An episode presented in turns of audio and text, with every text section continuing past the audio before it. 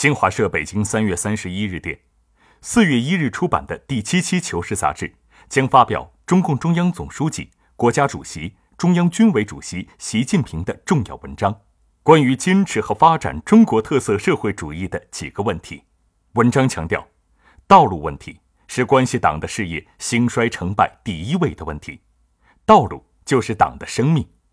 中国特色社会主义。是科学社会主义理论逻辑和中国社会发展历史逻辑的辩证统一，是根植于中国大地、反映中国人民意愿、适应中国和时代发展进步要求的科学社会主义，是全面建成小康社会、加快推进社会主义现代化、实现中华民族伟大复兴的必由之路。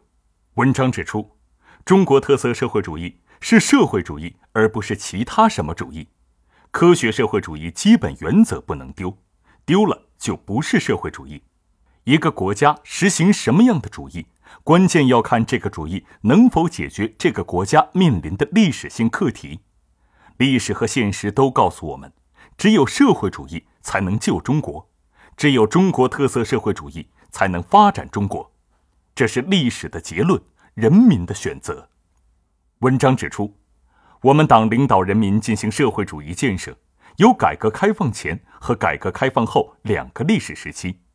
这是两个相互联系又有重大区别的时期，但本质上都是我们党领导人民进行社会主义建设的实践探索。中国特色社会主义是在改革开放历史新时期开创的，但也是在新中国已经建立起社会主义基本制度并进行了二十多年建设的基础上开创的。虽然这两个历史时期在进行社会主义建设的思想指导、方针政策、实际工作上有很大差别，但两者绝不是彼此割裂的，更不是根本对立的。不能用改革开放后的历史时期否定改革开放前的历史时期，也不能用改革开放前的历史时期否定改革开放后的历史时期。文章指出，马克思主义必定随着时代、实践和科学的发展。而不断发展，不可能一成不变。社会主义从来都是在开拓中前进的。坚持马克思主义，坚持社会主义，一定要有发展的观点。